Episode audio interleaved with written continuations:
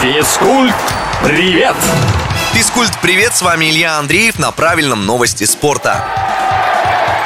Сразу два золота привезли россияне с пятого этапа Кубка мира по биатлону. И это на два золота больше, чем было у наших спортсменов во всех предыдущих четырех этапах. В немецком Оберхофе в личном первенстве отличился Александр Логинов, выигравший спринт, а командные медали высшей пробы наши завоевали в эстафете. Следующий этап Кубка мира принимает немецкий Рупольдинг. У сборной России есть все шансы обойти французов в турнирной таблице и занять вторую строчку.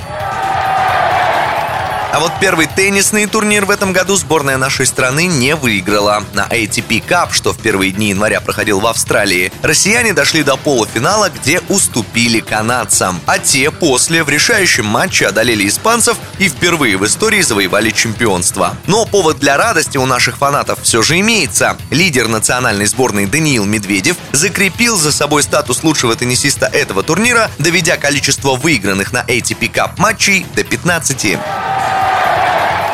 Исследование Российского футбольного союза показало, что зарплаты отечественных игроков сильно завышены. Так считают участники анонимного опроса, среди которых были руководители и тренеры профессиональных и любительских клубов, действующие и бывшие спортсмены, а также другие специалисты, имеющие отношение к футболу, например, врачи, агенты и юристы. Слишком большими зарплаты игроков российской премьер-лиги посчитали 70% респондентов. Тогда аналитики спросили, сколько должны получать футболисты РПЛ. Здесь самым популярным вариантом стал не более 1 миллиона долларов в год. Его выбрали 80%. К слову, самый высокооплачиваемый россиянин в отечественном футболе сейчас, Артем Дзюба, получает зарплату в 4 с лишним миллиона долларов в год.